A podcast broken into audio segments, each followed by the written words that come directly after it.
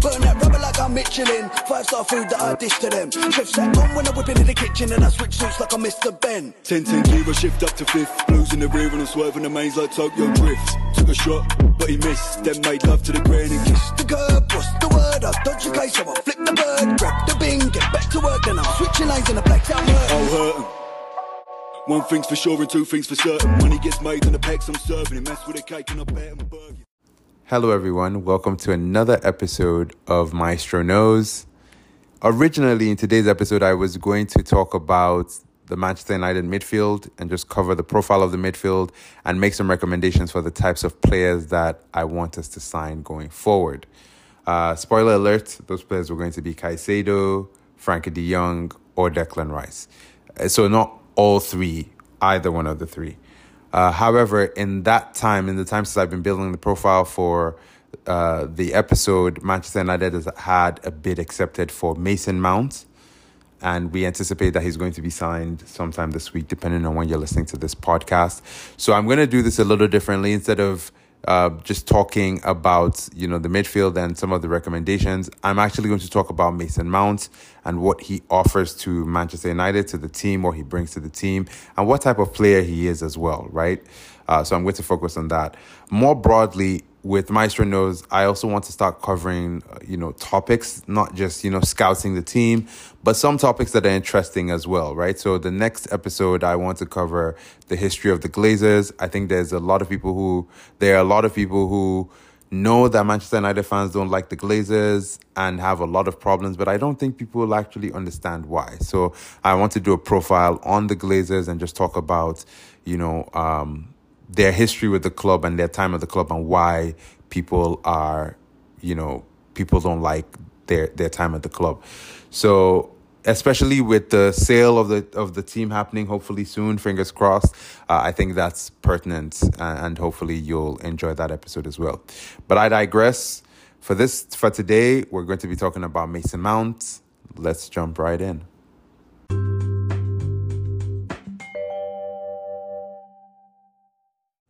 So who is Mason Mount? Mason Mount, if I had to describe him in one word, one of the things, one of the attributes that makes him stand out is his flexibility. Now I know hearing that a lot of times people associate the ability to be flexible, especially when it comes to, you know, positional flexibility to be something that is not necessarily an advantage. So you hear things like, you know, jack of all trades, master of none. And Mason Mount is one of those people where when you watch him, it's really hard to understand what he's actually excellent at.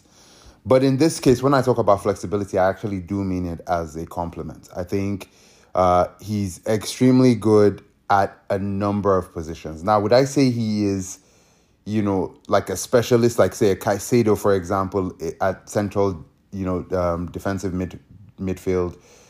Does he excel in one position that way? No. But I think when you look at him, he has the ability to play in multiple positions and function in many areas of the pitch.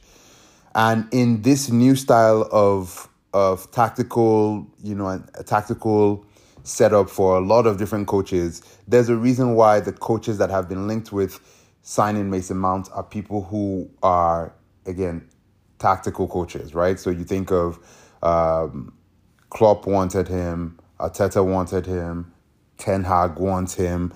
So there's something that they see in that flexibility that appeals to them. Mason Mount has played across all the attacking positions and the midfield positions, with the exception of the defensive midfield.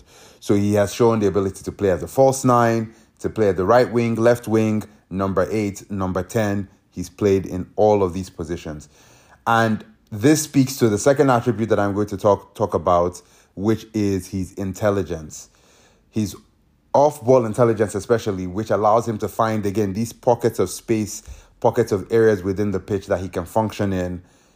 Tremendous intelligence that way, and I think that's something that when you're an English player and you're young and you're successful, he's only 24.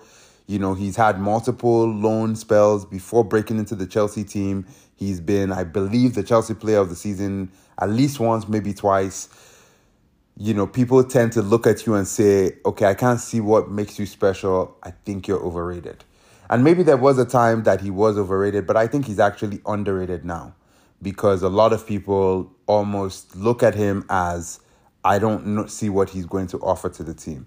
That off that intelligence that I talk about is not like an insignificant thing. And one thing that I want to mention, and we'll get to this one when I talk about, you know, where I see him playing for United. I think when you look at a successful team, you have at least one Mason Mount in your team for any successful team anywhere. And I'll again, I'll talk about this when I talk about how I see him fitting United. Some examples of other players that I, I think he he when you think of him you can compare him to and we can we can focus on that. So right now i've talked about his flexibility intelligence technical ability and athleticism are the next two that i'm going to focus on. Now when i talk about technical ability people are going to automatically start thinking of people like you know kevin de bruyne for example or um, who else can i can i think of? Some of these geniuses with the ball that just never seem to lose the ball that are extremely press resistant and can play. I'm not saying he's that style. He definitely is a technical player in terms of the ability to hold on to the ball, to be press resistant, not to the extent of some of the absolute best players in the world. But again, I don't want to talk about the United angle right now, but just thinking about like the players within United automatically he becomes, you know, in that midfield, top two technical players in terms of press resistance for sure. Right. So for me, that technical ability and athleticism, that's the other part. Right. So if you look at a lot of players, and again, I'll compare him to the United players, but what he gives you is a unique balance of being able to be technical, but also being very athletic in terms of being able to do a multitude of things on the pitch physically, right? So if that's, you know, being extremely like a very, very good presser, which he is, uh, an outstanding intense presser, and, you know, just the energy levels that stay high throughout the game. Like when we look at someone like Bruno Fernandes, for example, that's one of the talents that Bruno has is availability, of course, but just the energy that he plays with, not just you know, within the game, but from one game to the next and sustaining those energy levels over a season, that's a talent. That's something that Mason Mount also has. Uh, he's a very good carrier of the ball. Now, when we talk about carrier of the ball, it's to describe it is, you know, some people, again, maybe I should even just start with the United angle because, you know, um, some of this will make more sense you know, if I look at United, for example, and I start to compare him to some of the midfielders we have, we don't have very good carriers of the ball. And a carrier of the ball is somebody that can advance the ball by running primarily, but even say by passing into the attacking areas of the pitch. So, for example, if I look at the United team, let's take Scott, for example. Scott is the master of the sideways pass. He's the master of the pass that has no risk. So when he gets the ball, he never looks forward, right? Every once in a while, maybe he'll try to run forward, but then once he gets into those attacking positions, he's inevitably going to look for a sideways pass instead of trying to progress the pass forward. That's what I mean by carry of the ball. Now, that's something that Mason Mount is very good at. So, again, being able to function in tight spaces, not anything super crazy again, but being able to function in tight spaces enough to be able to get the ball. So an example I'll give you is if you watch Brighton play, for example, people always wonder how are they able to play through the press, right? Now Caicedo is somebody that is extremely press resistant, so I won't use Caicedo as an example. But you look at some of the other people in midfields, someone like a Mac Allister, he's not extremely, he's not like technical at the highest levels or even press resistant at the highest levels. Again, those that top percentile. But what he's able to do is he's able to assess what's going on around him and be able to be technical enough that when he gets the ball, he doesn't need 10 touches to get the ball off his feet. You juxtapose that with somebody like Fred or even Scott, it's like they get the ball, they need a second to get the ball under control, then they need to assess what's going on before they can make a pass right? So that's not even that's like almost no press resistance at all. So for me, he's a really good passer of the ball, whether that's short or long range passing. Please understand what I'm saying. In all of these, just imagine that I'm talking about somebody who is an 8 out of 10 or 7.5 out of 10, right? As opposed to being the absolute best at these individual um, items that I'm, I'm listing, which is why I started with flexibility as his biggest trait. So for me, flexibility, the ability to function in multiple areas of the pitch and play in multiple positions, the fact that he's an intense presser, he's off the ball intelligence, his technical ability and athleticism, good carrier of the ball, and a good passer. These are the, you know, some of the attributes that I would say when you're talking about Mason Mount, this is who he is. Now, some of these, again, like I said, will not show up in a game as readily as somebody who has the ability to create a chance you know like somebody like you know that can that can create different chances that lead directly into assists or somebody that is a really good dribbler or somebody that's really good at winning back the ball like a CDM like Declan Rice or Caicedo or some you know like it doesn't lend itself to being visible but it's always present and it's the kind of player that when he's on your team your team just plays better because he's there, especially if the position that he's replacing is a position that was weak, which in this Manchester United case is the case is is you know we needed this position to offer more than it's offered already.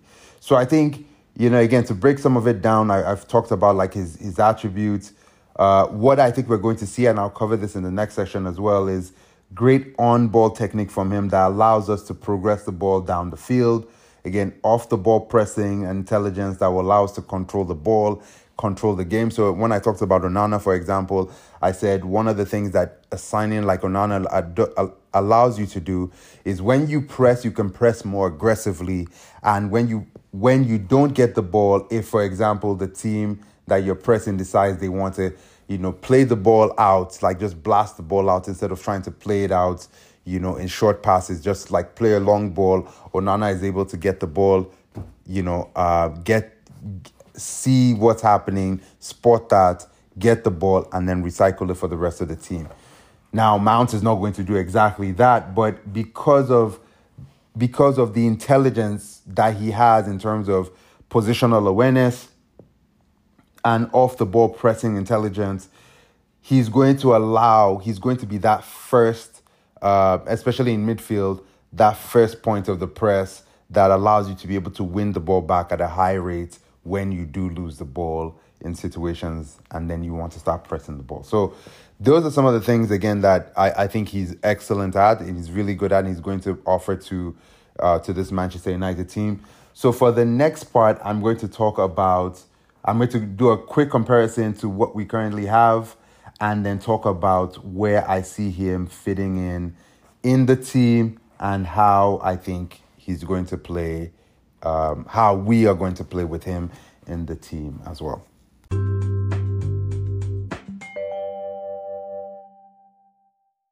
So, how would we play Manchester United? How would we play with Mason Mount? Going back to that positional um, flexibility that I talked about, I suspect that he's going to afford us the luxury of playing multiple formations. If I had to pick one, I would say 4 3 3 is where I would lean towards. But again, we've seen United pr- primarily play 4 2 3 1. Uh, and, and so in 4 2 3 1, what we have is obviously the four defenders we have two sitting midfielders. We have Bruno playing as a number 10. We have the wingers, and then we have the striker.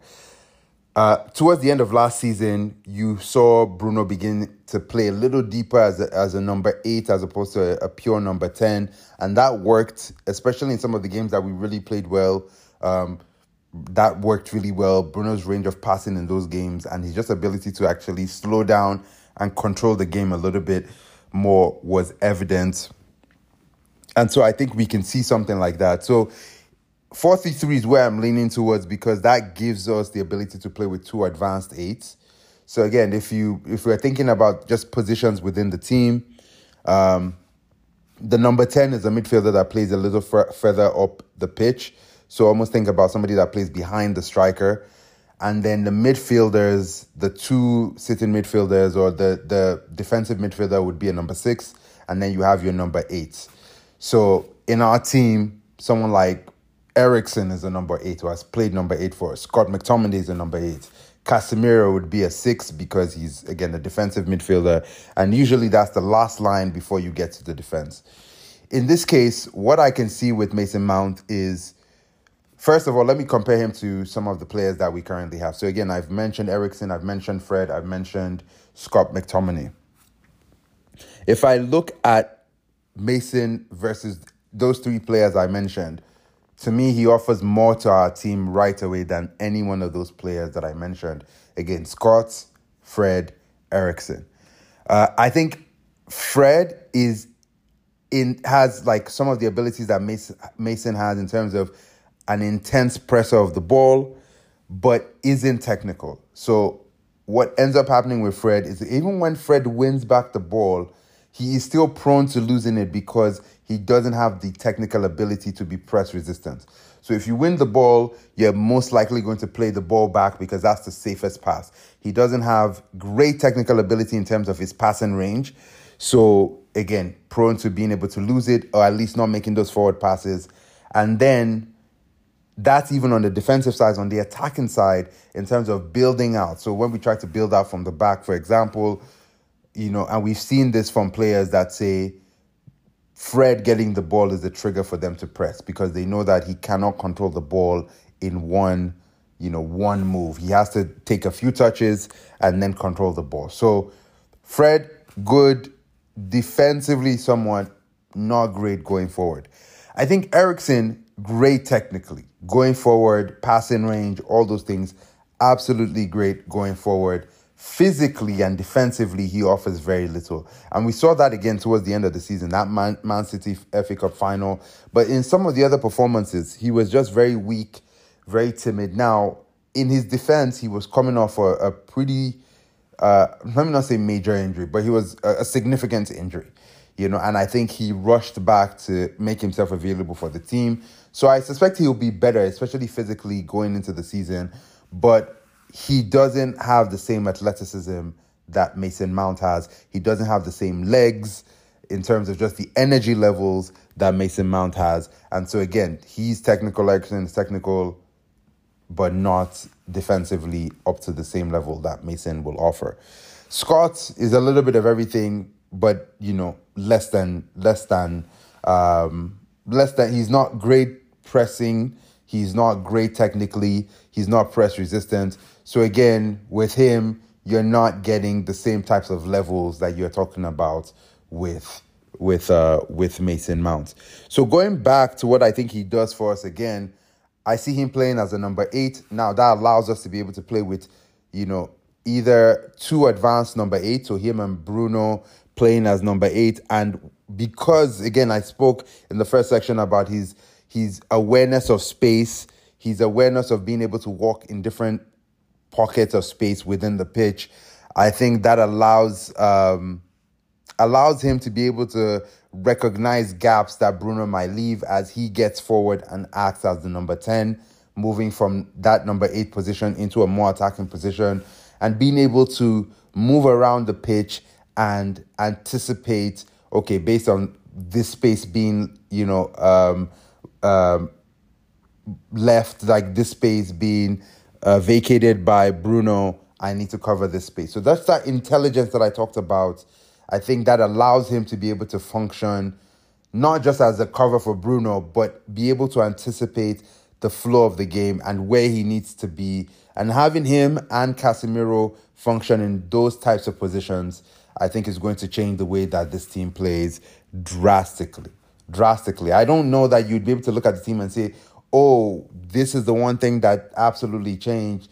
But I think you'll just watch and you'll see that we're playing better and the things just kind of make sense and they fit much better together because he's on the pitch with someone like Bruno.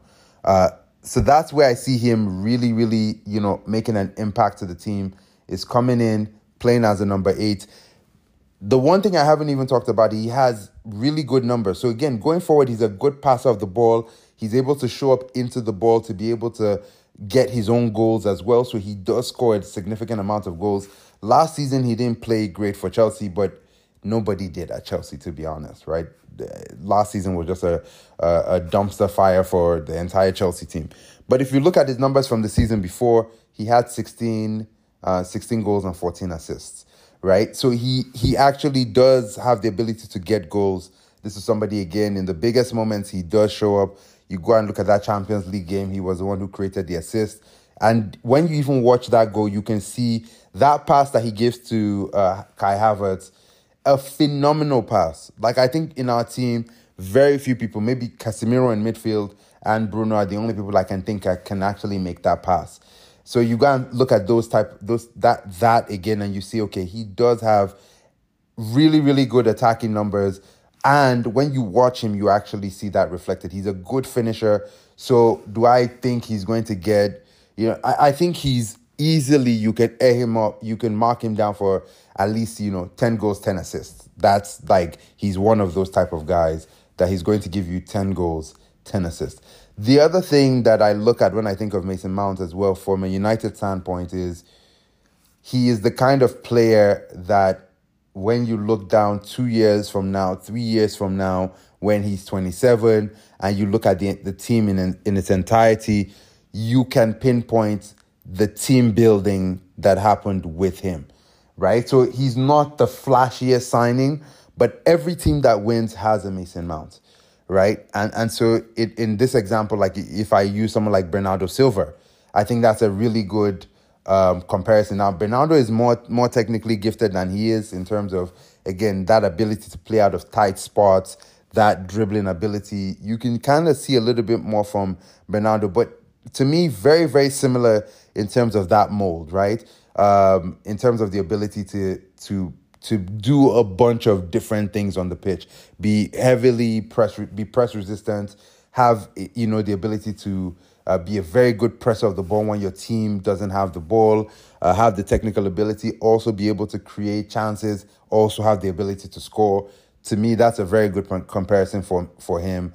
Uh, just again, in terms of the way that they function on the pitch, you could also look at somebody like Gundogan. You could look at somebody like Jude Bellingham. Of course, Bellingham has way more hype, way more, you know, like Bellingham is probably like um, when when people compare both of them, will say, okay, Bellingham is going to be a better version of whatever Mount is. So if Mount is functioning as a 7.5 in multiple positions, you can say Jude Bellingham is going to be an 8.5 or a 9 in, in multiple positions.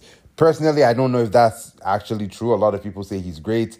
I am waiting to see it in, I guess he's going to Madrid now. In Spain, it will be easier for him to do it because obviously he's going to be. Um, playing in an extremely talented Madrid team, but he's going to have a lot of competition, and so we we will see you know how that goes.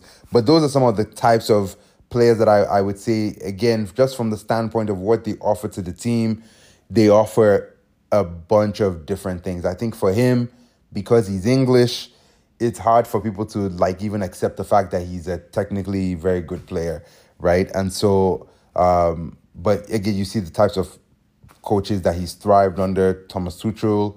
Um, I don't want to mention the England manager, but you know some of those coaches, Lampard, that have come in, they they tend to gravitate towards him and they like him um, as a player. So I think he's definitely going to offer a lot of qualities that we need. He's going to be an upgrade to the midfield that we have, and the last part that I haven't talked about yet is on the right hand side. So depending on if he plays on the right or on the left, right now because we have um, a void in that position, the other number eight position again, if that's right or left, I'm going to make the assumption he's going to play on the right.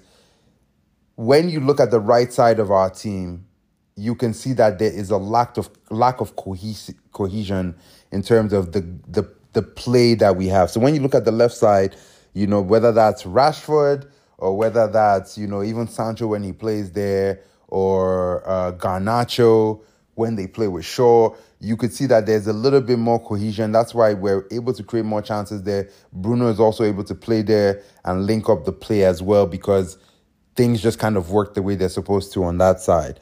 I think when you look at the other side, now when you have a Bruno and a Mount on either one, so if Mount plays on the right, for example, I think that underlapping that he can offer to the wingers or to the fullback um, is going to be incredible for the gameplay.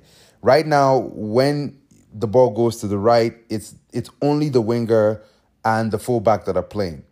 The midfielder is not involved. So if that's Scott or Fred, and to a lesser extent even Eriksen, they don't have the physicality or the technical ability to be intensely involved in the play. So a lot of times when you see Anthony, Antony is one on one or one on two, and then you have the the fullback, whether that's Dalot or um, Wan-Bissaka overlapping on that side to compensate for what we miss.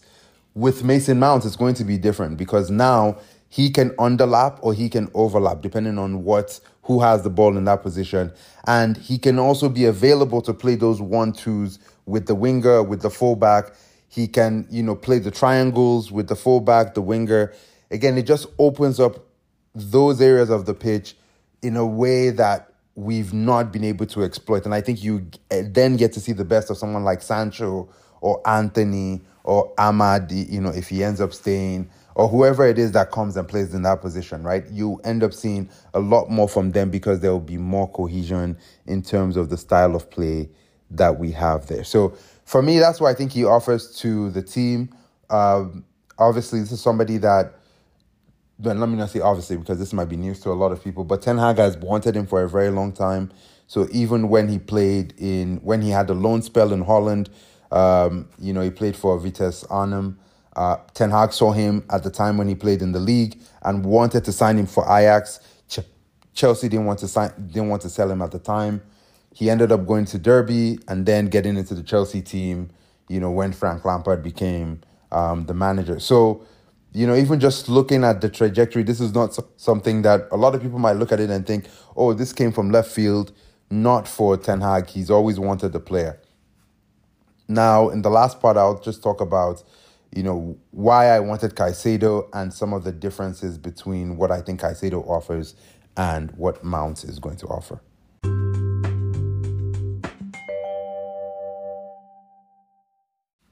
So I mentioned that Caicedo would have been my ideal signing. The reason why I wanted Caicedo, and really, when I say Caicedo, you can also make the argument for Declan Rice in here as well. Uh, I, I figured he was going to Arsenal pretty early on, so he was never really even an option in my mind. But those two players, okay, let me let me take a step back. First of all, in my opinion, the number eight position is more of a need than the number six position. The two players I just mentioned, Declan Rice and Caicedo, play six. So the need is actually not greater for those players than it would be for Mason Mount, which is why I love the Mason Mount signing. But the reason why I was leaning towards Caicedo in this instance is because the talent level, right? Like, so again, if I go back to what they do, they are extremely, they are excellent and elite at that number six position. And I think having either Caicedo or Declan Rice paired with a Casemiro, for example, you might not play 4-3-3, but you could. You also still have, you know, the ability to play 4-3-3. You could play Caicedo as your six and then play Casemiro as an eight along with Bruno. You could play actually 4-2-3-1 where you have two, you have your Casemiro and Caicedo playing, and then you have Bruno as a number 10 and you have Casemiro and Caicedo in midfield. And when one goes forward, the other one covers and vice versa, right? And so, because these are extremely intelligent players that are elite, especially at things like winning the ball back, tackling, you just don't see people pass these guys. I think defensively, but even offensively, it really would have helped the team. And the thing that sets Caicedo apart, I think Declan Rice as well, sorry, but both of them apart is for me, when I watch Caicedo, you never see him lose the ball. He is extremely press resistant. And for a defensive midfielder, it kind of blows my mind how he's able to play in tight positions and just again that positional versatility, right? He might not be the person that's creating a lot of chances, but if you're extremely press resistant and your even if your technical ability on the ball is not excellent, right? What it means is that you don't lose the ball. So you are able to move into midfield, into advanced areas, and still be able to offer something. Now, attacking, I don't think he offers as much to us as Mason Mount does, but defensively, he is absolutely elite, right? Now, going back to what I said, I do think the number eight is more of a positional need than the number six. So I am extremely happy with what Mason Mount is going to give us in that position. And like I've mentioned already a number of times, just the versatility he's going to offer us is going to be incredible for the team. And it allows us to be able to play Bruno, um, you know, he can cover for Bruno if Bruno doesn't doesn't play. We know Bruno is going to play most of the games, but he can play at number 10, right? He can play with Eriksen and Casemiro, for example. And so I think just what he offers us in terms of that is going to make the team so much better and it's going to show up in just the team playing, you know, more smooth attacking football. Now you you look at signing him, signing Onana, that's extremely exciting. Just those two signings alone, I don't know if we'll get Højlund or any other strikers. But if we sign Onana and we sign Mason Mounts, the difference in in what you'll see with this team is going to be stark because now from a pressing standpoint from an advancing the ball it's going to be much harder for teams to press us and then progressing the ball to create chances is going to be much easier for us because we have fewer weak links within the team and so you'll see a much improved version of Manchester United that way